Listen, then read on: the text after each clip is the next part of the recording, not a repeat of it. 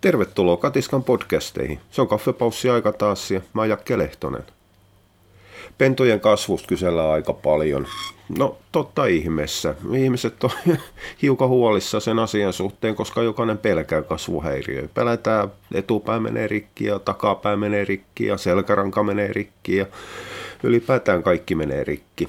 No luojan kiitos, suurin osa koirista kehittyy ihan normaalisti, ei niillä ole mitään sen suurempaa ongelmaa. Se, että jostain spondyloosis, spondylösistä, spondyloosis, eihän tästä tule mitään, spondyloosista, nyt se tuli oikein. Luoja varjelle toi Y ja O on mulla aina hankala samassa sanassa. Kai se on semmoinen joku henkinen lukihäiriö, no joka tapauksessa takaisin asiaan.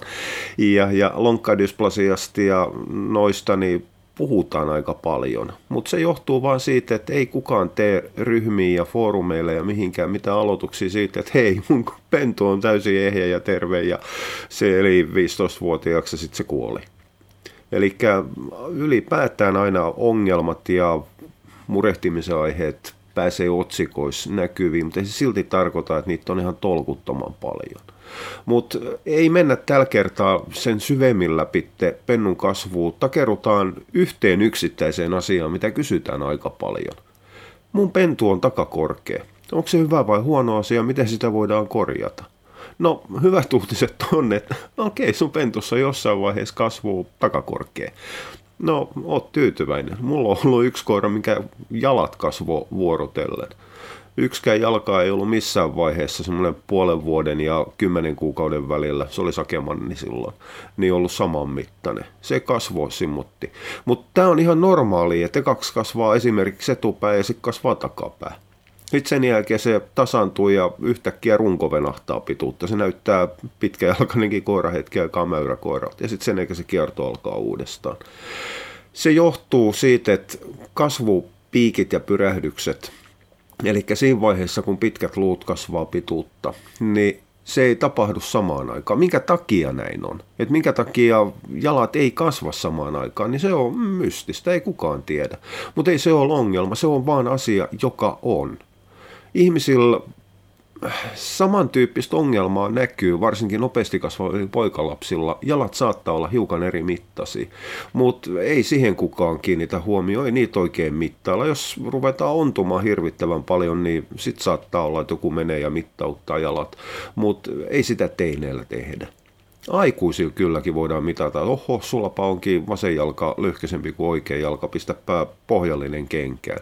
Ja tapu tapu päälaille ja sanotaan, että tolla se elämä on. Meillä on kaikilla on kaikki rajat ja eri mittaisia silmät on vähän eri mallisia ja kyllä te tiedätte. Harvempi meistä on symmetrinen. Mä oon kuullut teorian, että kasvuhormonin määrä ei jakaudu tasaisesti eräällä tapaa kroppaan kroppaan. Ja varsinkaan eräällä tapaa niin kuin pitkärunkoisissa systeemeissä kuin koirilla. Siis varmaan sama on ihmisilläkin, mutta meillä se ei näy. Meillä on ylipäätään, meillä on kädet on lyhkäisemmät kuin jalat. Mutta ei meillä oikein kukaan kiinnitä huomioon siihen, että kasvaako nyt kädet enemmän pituutta kuin jalat. Itse asiassa, jos on seurannut vauvojen kasvamista, pikkulasten kasvamista, niin kyllähän ne välillä näyttää semmoitti hiukan orangutangelta. Niillä on suhteettoman lyhkäiset jalat ja sitten rystyset viistää lattia pitkin. Ja sitten sen jälkeen yhtäkkiä jalat venahtaa puoli metriä ja ei se, siis kyllä se ihmiseltäkin löytyy. Mutta mut, sen teorian mukaan tosiaan niin kasvuhormoni työskentelee eri aikaan eri kohdassa kroppaa. Ja se johtuisi enemmältikin aineenvaihdunnassa kuin jostain evoluution suuresta suunnitelmasta tai mistään muustakaan se vaan on. Ei siihen todellakaan kannata, kannata piitata. Se, että voiko siihen vaikuttaa, no eikä se ole tullut kohtuullisen selväksi kontekstista, että ei, siihen ei voi vaikuttaa. Ei me voida vaikuttaa siihen, mitä, mitä kasvussa tapahtuu, se on hormonaalinen kysymys. Me ei voida kiihdyttää kasvua antamaan ruokaa enempää. Vielä vähemmän me voidaan kiihdyttää, se että jos pentu on takakorkea, niin vielä vähemmän me voidaan antaa sellaista ruokaa, mikä kiihdyttäisi yhtäkkiä etujalkojen kasvua, eikä vaikuttaisi takajalkoihin. Mutta ei ylipäätään siis kasvu ei pysty ruokinnalla kiihdyttämään. Kasvu saadaan pysymään sen eräällä tapaa biologisessa normaalissa vauhdissa, kun annetaan riittävästi ruokaa. Eli sallitaan keholle sen työ, mitä se haluaa tehdä. Kasvunopeushan riippuu täysin yksilöstä. Se ei ole millään tapaa, se ei ole rotutyypillinen kysymys, se ei ole edes eläinlajityypillinen kysymys. Se on täysin puhtaasti yksilökohtainen kysymys. Mutta kyllähän me voidaan tietysti kasvu hidastaa, mutta me ei voida sitäkään taas hidastaa sillä tapaa, että oho, nyt meinaa pennusta tulla takakorkea tai että hidastetaanpa nyt sen just kasvavan osan kasvua. Silloin vaikutetaan koko kasvuun. Mutta kasvun hidastuminen tarkoittaa aina puutostilaa. Ei se ole, se ei ole tervetila, se on sairastila. Se on poikkeustila. Ja sitten siinä vaiheessa, kun yhtäkkiä sitten palautetaan se ruoka normaaliksi, niin se kasvu kiihtyy se yhtäkkiä venahtaa paljon nopeammin se kasvu. Eli itse asiassa äh, kasvuhidastamisen teoria on se, että kun kasvataan hitaammin, niin sitten sen jälkeen ne luustot, luustot, no luut ja nivelet vahvistuu pidemmän ajan kuluessa. Niistä ei tule höt, käyttöön. Tämä teoria on täysin kestämätön, mutta se on toinen juttu. Siis se on ihan yhtä satuluu kuin monet muutkin luulot niin ihmisten kuin koirien kohdalla. Mutta tähän tämä kuvitelma perustuu. Vaan kun me leikataan sitten ne proteiinit ja kalsium pois, mitä yleensä suositellaan leikattavan, niin kasvu hidastuu. Totta kai, koska ei ole rakennusaineita, mistä tehdä. Erään tapaa ne kasvuhormonit jää pyörimään sinne ja ihmettelee, että mitä piru meidän pitäisi tehdä. Pitkää päivää pitäisi painaa, mutta ei pysty. Ei ole, ei ole varastolle tullut raaka-ainekuljetusta. Mutta odotellaan tässä, pyöritellään peukalon tai alapöydällä. Ja sitten sen jälkeen, kun omistaja on tyytyväinen, että no niin, nyt me ollaan hidastettu kasvu ja tämä pentu on terve. Ja antaakin sille yhtäkkiä riittävästi ruokaa niin sen jälkeen kasvuhormonit toteaa, että okei, me ollaan jääty jälkeen tuotannosta, ne painaa tehtaa ylivuoroon ja ylityöhön ja työntyöhön ja kiihdyttää sitä kasvua jonka jälkeen yhtäkkiä saadaankin poikkeuksellisen nopea kasvu, koska kroppa pyrkii saamaan kiinni sen aikataulun. Ja sitten sen jälkeen tulisi tätä höttöä luuta ja höttöä rustoa, mitä kasvunsäätelijät on pelännyt. No onneksi ei tule mitään höttöä luuta ja höttöä niveltä ei, niin, niin, mitä mä enkytän taas niveltä. Tai no tulee, mutta se on ihan normaali tila. Että ylipäätään luuston kasvu on sellainen, että rakennetaan eräällä tapaa se runko. Vähän niin kuin rakennetaan kerrostaloa, lyödään siihen elementit paikalle ja sitten sen jälkeen ruvetaan rakentamaan ikkunoja, seiniä, väliseiniä ovi, niin luusta tehdään ihan samalla tapaa. Ekaksi tehdään se runko, se kehys, ja sitten sen jälkeen ruvetaan vetämään lastiin seinää ja vahvistamaan sitä. Se on normaali, ei se ole paha asia. Tämä täytyy ymmärtää, ei se ole huono asia. Se on yhtä huono tai yhtä vähän huono asia kuin se, että kun treenataan ja lihas rupeaa kasvamaan, niin saattaa tulla domsia, eli rasituksen jälkeiskipua. Ei se ole sinänsä paha. Se on vain seuraus siitä, että se lihas kasvaa. No okei, okay, domsin kohdalla vaikuttaa pari muutakin asiaa, mutta mut, mut, siitähän se on kiinni. Ei, siis ei treenattu lihas useimmiten sairastu domsiin, ellei sairastu, se ei ole sairaus. Ei saa domsoireita muuta kuin kun se vedetään eräällä tapaa ylitte se lihas, eli ylikuormitetaan, mutta se on toinen juttu, se on ylirasitustila. Eli ainoa, mitä takakorkeen pennun kanssa voi tehdä, niin on ensimmäinen ottaa siitä kuva ja naureskella, että voi kulta, pieni kuin sä oot koomisen näköinen. Ja sitten sen jälkeen heittää sille ruokaa eteen, antaa sen nukkuu rauhassa. Edelleenkin kasvu tapahtuu sitten nukkuessa. Kasvu ei tapahdu hereillä. Ja sitten kun se on herännyt ja on, on, on vatta täynnä, niin sitten sen jälkeen lähdetään sen kanssa lenkillä. Annetaan se riehua ja pyöriä ja juosta ja hyppiä ja pomppia ja tehdä kaikkea, mitä kasvavan pennun ja kakaran kuuluu tehdä. Okei, sillä saattaa tulla kasvukipuja. Se on kipureaktio siihen, kun vaan kasvataan. Yhtäkkiä tulee pituutta. Ihmisiltä on hyvinkin tuttu. Se, että mistä johtuu kasvukivut, niin on edelleen pikkasen tuntematon asia. Itse asiassa kehossa ja elimistössä on paljon, mitä ei tiedetä. Yhtä mitä on veikattu, niin on selenivaje. Kasvukipuilevalla koiralla, jos on panosteetti, niin sille voi antaa hiukan seleni lisää. Auttaako se, niin se on toinen juttu. Mutta missään nimessä ei saa tehdä sitä, mitä monta kertaa neuvotaan. Vähennetään proteiini ja pistetään se lepoon ei, ei, se ei auta siihen yhtään mitään. Okei, monet on sanonut, että niin, mutta kun se on kaksi kuukautta ollut levossa, niin sitten sen jälkeen se on terve. Hmm, totta. Se on semmoinen ihan normaali kasvukipujen eräällä tapaa lainausmerkeissä toipumisaika, joka tapahtuu, annetaan me proteiineita ei anneta proteiineja. Se, että jos sen kiihkeen kasvun vaiheessa viedään taas kerran siltä pennulta ravintoaineet, raaka-aineet, rakennusaineet sen takia, että sillä on kasvukipuja. Ne on ihan päätön idea. Ei, ei, ei siinä ole mitään tervettä, se on hyvin epäluonnollista. Se ei ole mitään luonnollisuuden eikä terveellisyyden kanssa tekemistä. Mutta toki, jos se pentu ontuu hirvittävästi, koska jalkoihin sattuu, niin ei sitä nyt lähdetä ehdon tahdoin viemään fillarilenkillä tai pitkille taaperuslenkeille. Menkää itse kävelemään, jos teillä on jalat kipiä. Ei siitä mitään tule. Eli silloin sen pennun annetaan olla rauhassa. Jos se haluaa liikkua, niin sitten se liikkuu. Ruoka pidetään normaalina. Jos se on selvästi tuskainen, niin silloin voidaan antaa kipulääke. Ihan samalla tapaa, jos meillä särkee pahasti hartiat tai pää tai jalat, niin me napataan hyvinkin äkkiä buranaa. Se on aika harvois ne ihmiset, mitkä haluaa eräällä tapaa lainausmerkeissä rankaista itseään, nauttii siitä kivusta ja toteaa, että antaa särkeä, vaan ei tässä mitään troppia oteta kipulääkkeet on tehty käytettäväksi. Ei ne karkki ole, ei niitä popsii hulluna kaksinkäsin niin kuin kilokarkkipussista niin kuin meikäläinen englannin lakritsi. Vedetään sen, mitä vattaan mahtuu ja sitten sen jälkeen on kauhea ähky ja vattaa sattuu, mutta on hyvä olo, kun saanut ahmi. Mutta siis kipulääkkeä otetaan tarpeeseen tarpeen vaatima määrä.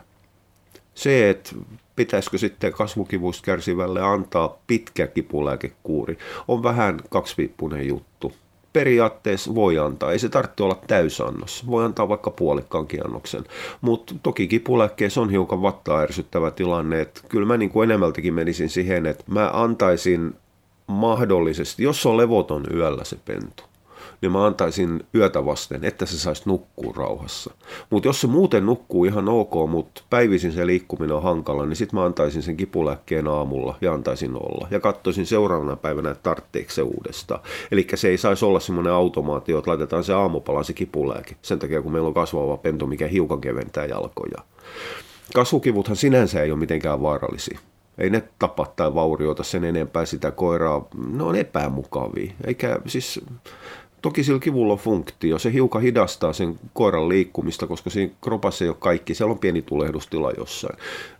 Sen kuuluisi ottaa rauhallisesti. Ei nuori koira rauhoitu, jos ei siihen satu. Tämä on valitettava tosiasia, mutta kivullakin on semmoinen, vaikka se on funktio, niin siinä on semmoinen määrätty raja, mitä ei pitäisi ylittää käyttää.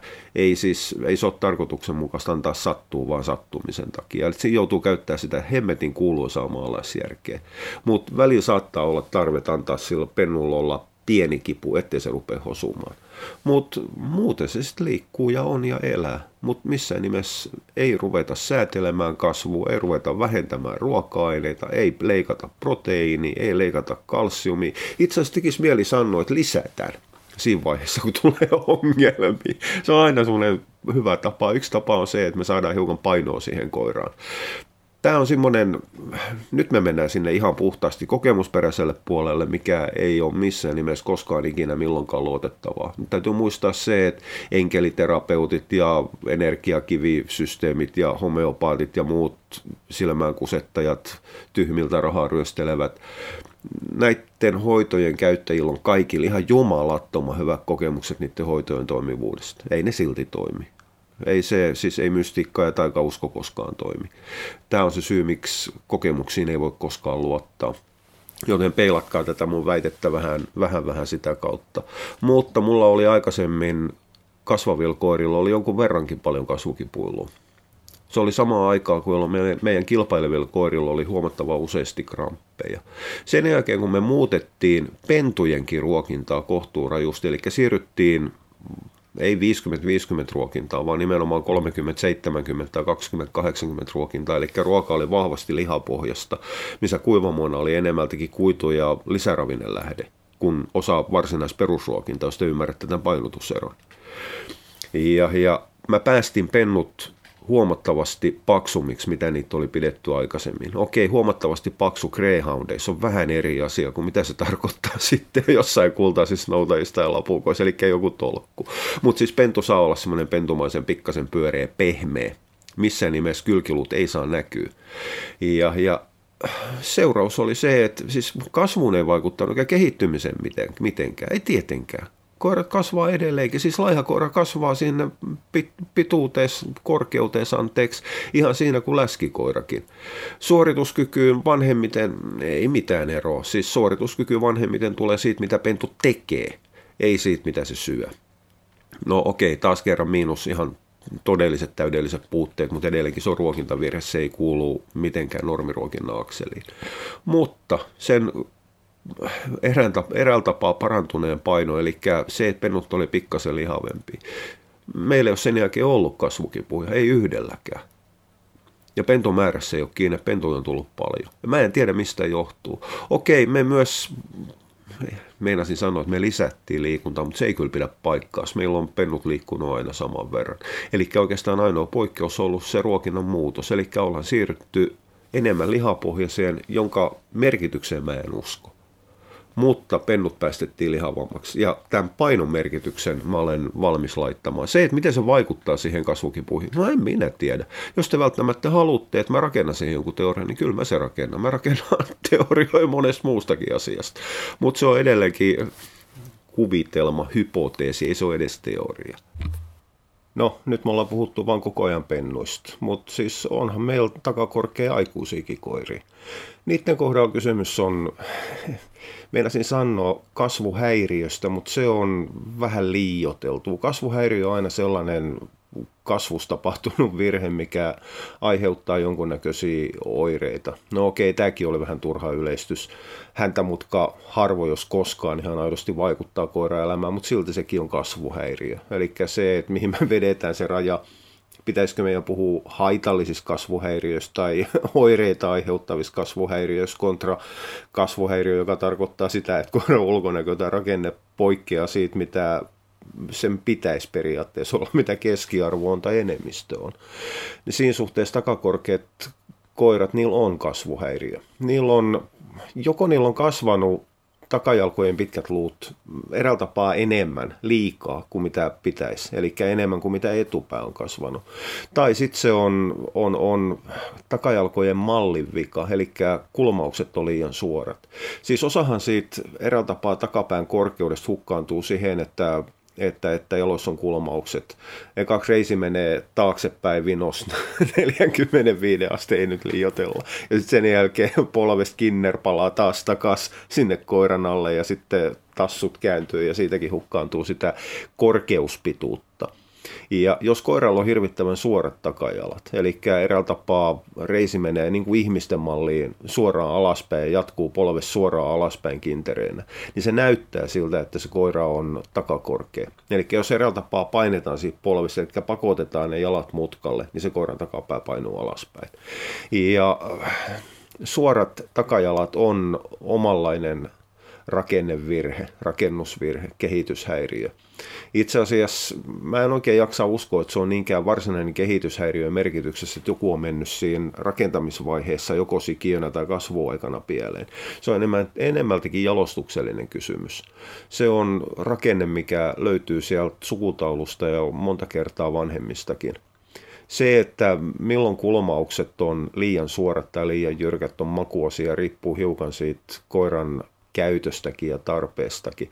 Mutta erittäin suorat takajalat altistaa sitten useimmille vammoille, polvivammoille ja niin poispäin. Greyhoundissa se tarkoittaa sitä, että ne koirat on useimmiten hyviä sprinteri, eli ne juoksee semmoista pari 300 metriä, ei yhtään pidempää, koska niiden jalat ei kestä. Ne ei pysty juoksemaan pitkää matkaa, osaltaan sen takia, että liian suorilla jaloilla – se voiman tuotto on vaikeampaa. Osaltaan sen takia, että niihin rupeaa ihan oikeasti sattumaan. Ja erittäin suorilla kulmauksilla olevilla Greyhoundilla on huomattavan paljon ongelmia nimenomaan lihasten alakiinnitysten kohdalla. Ja niiden vammat tulee monta kertaa sinne. Yhdessä vaiheessa sanottiin maailmalla Greyhoundeissa, että suorat takajalat altisti kinnermurtumille. Saattaa olla, saattaa olla, että ei. Ei sitä aidosti ole sen suuremmin tutkittu. Se on semmoinen mielikuva. Nyt täytyy muistaa sitten taas se, että maailmalla Greyhoundit ruokitaan pääsääntöisesti huonosti. Suomi on omalla tavallaan poikkeus, anteeksi nyt mä oon ilkeä, Suomi oli omalla tavallaan poikkeus. Nyt kun suomalainen Greyhound Racing on käytännössä kuollut, me ollaan palattu takas, he ovat palanneet takas, koska mä en ole enää lajissa mukana. Semmoinen 30 vuotta ja ollaan, jo, siis jollain ihmeellisellä tavalla ollaan viides vuodessa, kuudes vuodessa hukattu ihan hirvittävä määrä osaamista, tietoa ja taitoa myös ruokinnan puolella. No okei, anteeksi, että mä rupesin kiukuttelemaan Greyhound Racingista, ei tämä kuulu mitenkään tähän mutta kinnermurtumat väheni Suomessa ruokinnan myötä. Eli eihän me tiedetä, että onko se maailmassa ollut kinnermurtuma alttius, onko se johtunut suorista takajalosta vai onko se johtunut ruokintavirheistä, mutta on se mahdollista. Mutta ei sille voida tehdä aikuisen koiran kohdalla yhtään mitään. Se vaan on. Sen kanssa eletään. Se on sitten eri asia, että miten sellaisen koiran kanssa eletään, mikä on takakorkea. Jos se on muuten vaan takakorkea, että se on semmoinen viritetty auton näköinen, millä on etupää tipautettu alaspäin. Sen kanssa liikutaan ja ollaan ja tehdään. Okei, kannattaa ehkä hiukan kiinnittää huomioon, että meneekö se jumiin, koska se koiran liikkuminen ei ole silloin ihan sitä, mitä se kuuluisi olla. Niin se saattaa ruveta vetämään ylimenoaluetta, eli tuolla Lantion vyötärön seutu saattaa ruveta menemään jumiin. Se saattaa rasittaa etupäätä sään ja niskan aluettakin enemmän kuin normaalisti. Eli niihin kannattaa hiukan kiinnittää huomioon. Mutta myös se liikkumistyyli, että mitä sen koiran kanssa tehdään, niin siinä, siinä on myös hiukan. Koira saa liikkua aina vapaasti se, mitä se liikkuu. On se rakenne mikä tahansa. Pois lukien tietysti oireilevat, milloin nivelet niin paskana, että siihen koiran koko ajan sattuu, se tekee. Siinä täytyy omistajan rajoittaa. Mutta tuollaiset muuten rakennejutut, mitkä ei sen enempää vaikuta oikein mihinkään, niin ei niihin kannata sen enempää puuttua. Mutta okei, jos koiralla on erittäin suorat takajalat, niin ei sen kanssa nyt välttämättä mitään hirvittävää voimalajeja kannata harrastaa harrastaa tai nopeuslajeja, eli ne karsiutuu pois siitä. Mutta ei me voida aikuiselle tehdä yhtään mitään. Ihan yhtä vähän kuin me voidaan tehdä sen aikuisen niverikolle yhtään mitään, tai yhtä vähän kuin mitä me voidaan tehdä sen aikuisen koiran spondyloosille yhtään mitään. Niin vielä vähemmän me voidaan muuttaa sen koiran rakennetta. Ei me voida ottaa sitä elukkaa leikkauspöydälle ja ottaa sahan kanssa viisi senttiä pois riisiluista, liimata yhteen ja sanoa, että nyt se koira on takapäistä oikein korkunen oja. Mutta hei ihan oikeasti, älkää murehtiko takakorkea pentui. Ne on hassun näköisiä, mutta mitään muuta merkitys sille ei ole. Kahden viikon päässä silloin etupää liian korkea ja kolmen viikon päässä silloin keskikroppa liian pitkä. Se on ihan normaali, tavallista. Ei voi tehdä mitään, ei saa tehdä mitään. Okei. Palataan kuule toisten asioiden parissa myöhemmin taas kaffepaussipari. Kiitti sulle kun jaksoit. Moi moi!